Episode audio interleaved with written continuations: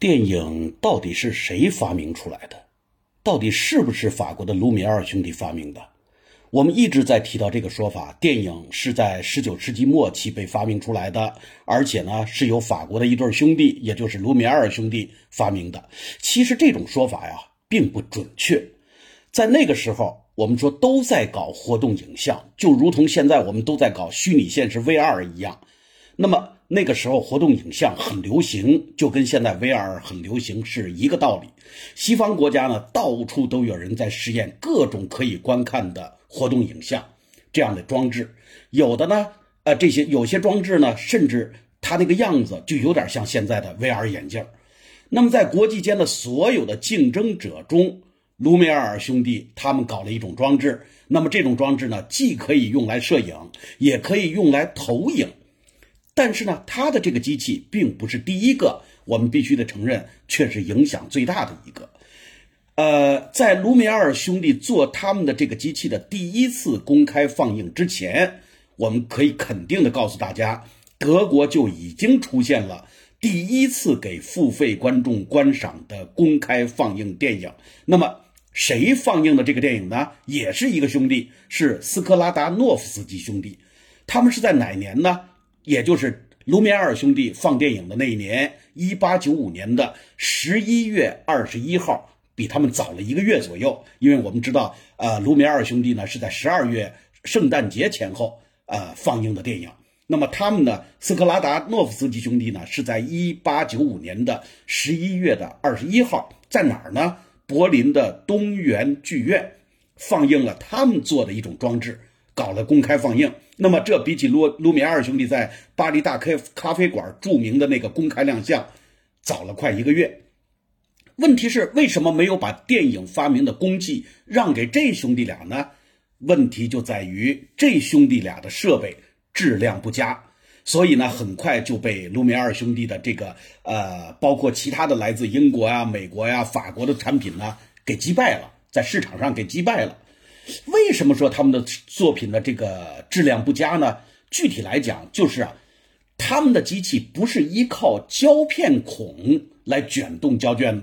的。我们知道过去的这个摄影机呢一边放映一边要用齿轮呢来转动这个胶片，而他们呢确实不是靠这个胶片孔来卷动胶卷的，因此就没有办法精确地控制胶卷的前进或者停止。其他使用胶片孔的装置呢，终究就成了电影放映装置的主要样板，例如卢米埃尔兄弟他们发明的那个装置。而带胶片孔的胶卷呢，也成了之后流传100多年的胶片规格。所以说呢，后来的人就称这种公开放映模式为英文的 cinema。 好，这样一来呢，我们就知道了卢米埃尔兄弟呢确实是奠定后世电影模样的人，包括摄影跟投影装置的原理、放映的商业模式等等，都是他们俩给奠定的。虽然他们不一定是发明放映机的第一人，但是呢他们确实把这些事情做到最好，让市场上其他竞争对手争相模仿的人。然而这是不是就说明法国的卢米埃尔兄弟就是电影产业的领先者呢？也未必。因为我们必须得告诉大家，那个时候的美国也有一名产业大亨，是活动影像的业界领袖。那么卢米埃尔兄弟还是看到他的发明以后才受到启发，跑去做自己的那个装置的。那这位产业大亨做的那个装置啊，就有点像我们刚才说的 VR 眼镜的那种装置，同时这个装置也是有专利权的。而这位大亨不是别人，正是大名鼎鼎的，我们很多人都知道的，尤其是小孩都知道的那位孵鸡蛋的发明大王爱迪生。我们印象中的爱迪生呢，可能就是在实验室不停地测试不同的金属丝来做灯泡，然后比方说钨丝啊，或者说铜丝啊，或者说其他什么丝啊，总之我们今天能够发电，能够有在夜晚享受光明，不得不感谢这位拼命三郎。然而实际上呢，其实爱迪生啊更像是我们今天所说的乔布斯。他呢是底下有一群人在替他测试实验，而他呢则是整个团队的大老板，负责逼着底下的人呢做苦工。那么他发明的那个类似于 VR 装置的那个装置就是这样做出来的。爱迪生呢是有这样一个想法，他想做一个给眼睛用的留声机。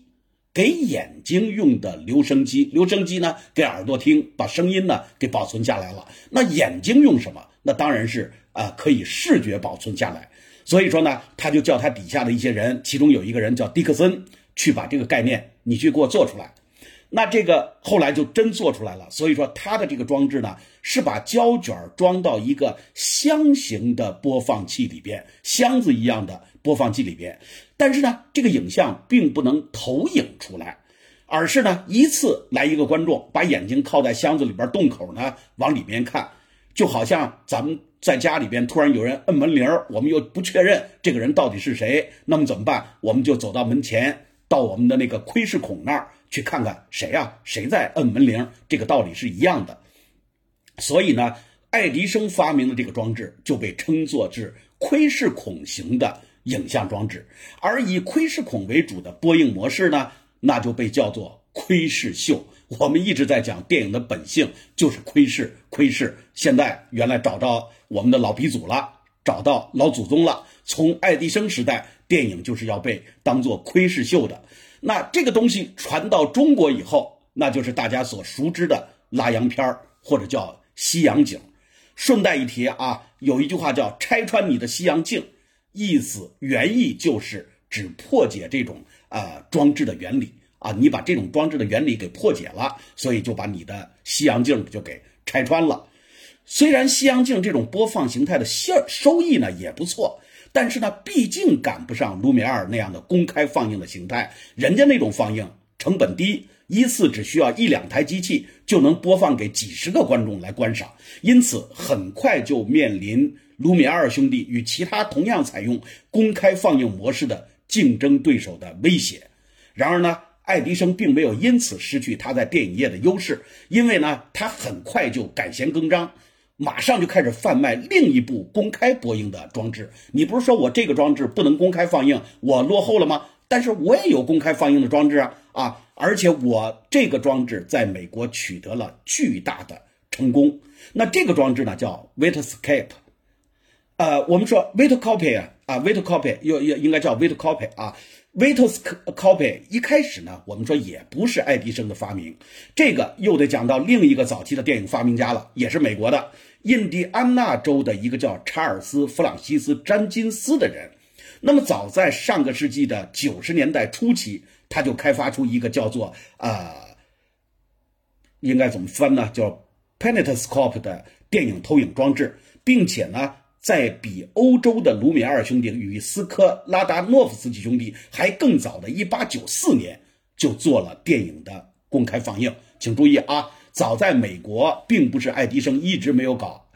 公开放映，而是在1894年有一个叫查尔斯·弗朗西斯·詹金斯的人，人家用人家是发明的这个装置就已经搞了电影的公开放映。地点是在哪儿呢？是在印第安纳州他的一个亲戚的一间珠宝店里边。那么这让詹金斯呢就成了富兰克林研究所认证的第一个电影秀播放者。也就是说，搞电影史的人必须得明白，第一个电影的秀的播放者那么是詹金斯。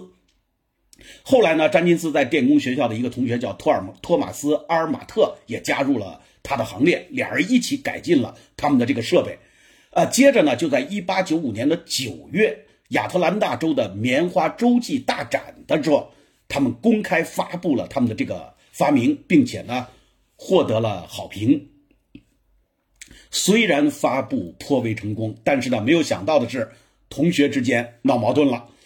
阿尔马特呢与詹金斯因为专利权的归属问题吵掰了，分道扬镳了。那霍金斯呢认为我这个东西是我的呀，应该拥有全部的专利权。阿尔马特呢说，那凭什么是你的呀？我也跟着一起参与了呢，所以说我也有开发的功劳，应该共享专利权。那后来呢，经过法庭来这个做出一个判断，詹金斯呢获得了原始版本的他的那个装置的专利，那阿尔马特呢获得了修改版的他的那个装置的专利。这时候爱迪生的那个装置呢，也就是我们说的那个只能像窥视孔一样去看的那个装置呢，正面临在欧洲获得巨大成功的卢米埃尔兄弟的那个装置进占美国本土市场的威胁，它的那个销售眼见就要衰退。那在阿尔马特带着修改版的他的那个装置去给爱迪生看了之后，爱迪生很高兴，那干脆我就把你这个装置专利买下来算了啊！经过重新的整理包装，就以爱迪生的名义推广到新的市场上，那么获得了全国性的成功。所以说美国的电影市场实际上是爱迪生买下了阿尔马特的那个有获得修改版的那个专利的装置以后，经过了一番改造，然后推广到了市场上，并且获得了全国性的成功。那么这样一来呢，我们就基本上搞清楚了法国的电影是怎么回事，德国的电影秀又是怎么回事，以及美国的电影秀又是怎么回事。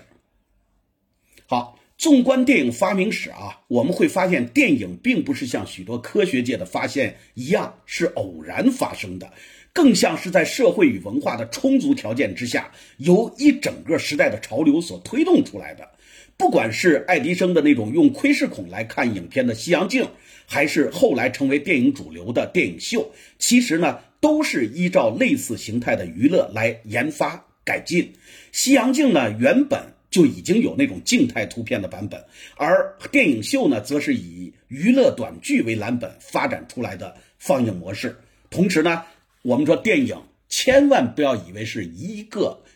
甚至是兄弟两个科学家发明出来的，或者叫发明家发明出来的，而是在世界各地许多的发明者互相竞争、互相模仿、互相交流之下才渐渐的确立出来的。那么卢米埃尔兄弟虽然对欧洲电影有着巨大的影响，不过美国本土呢，应该说也创造了属于他们自己的电影发明史。因此如果我们学电影发明史的话，那你去在世界公认的这个版本上和到了美国学的版本应该是有所不一样的。美国人至今也不认为是卢米埃尔兄弟发明了电影，他们始终认为是爱迪生和我刚才提到的那帮哥们儿。更重要的是呢，我们说电影更是从一开始就是充满商业竞争的，不管是各种装置的研发、专利权的取得，还是各个制片公司与发行商之间的合纵连横策略等等等等，都足以反映出早期电影的资本集中的特性。换句话说，你没钱的人啊，你也玩不起这种电影装置开发的游戏。那最显著的例子，我们举个例子啊，法国有个发明家叫雷昂布里。雷昂布里这个人很倒霉，很应该说是倒霉催的。怎么讲呢？他在1894年的时候 ,1892 年的时候已经发明了一种装置，但是呢，而且这个装置呢取得了专利权，但是在1894年的时候他却付不起这个专利权的费用，而被迫放弃专利。这叫什么事儿啊？有了专利，但是又付不起这个专利权的费用。那有人呢就趁火打劫，谁呢？卢米埃尔兄弟就趁着这个机会去找他了，说把你这个专利卖给我们吧，啊，然后我们帮你把这个专利权的费用付了，然后呢我们再给你一笔钱。那布里毕竟是人穷志短啊，怎么办？只好同意了。所以说卢米埃尔兄弟的这个装置也不完全是他们俩发明的，而是他们建筑在这个布里的这个基础之上，经过了一番改造以后继续经营，继续研发，这样才知道了也就是说我们公认的这个电影模式，电影的放映机和投影机的诞生。所以说当我们讲到这儿，大家会哑然失笑，因为可能跟你原本认知的电影发明史呢有点不一样，也很有乐趣，毕竟竞争带来活力。好，谢谢诸位，欢迎继续关注我们的电影赏析1000问、中外电影发展史、影视剧本创作指南等等节目。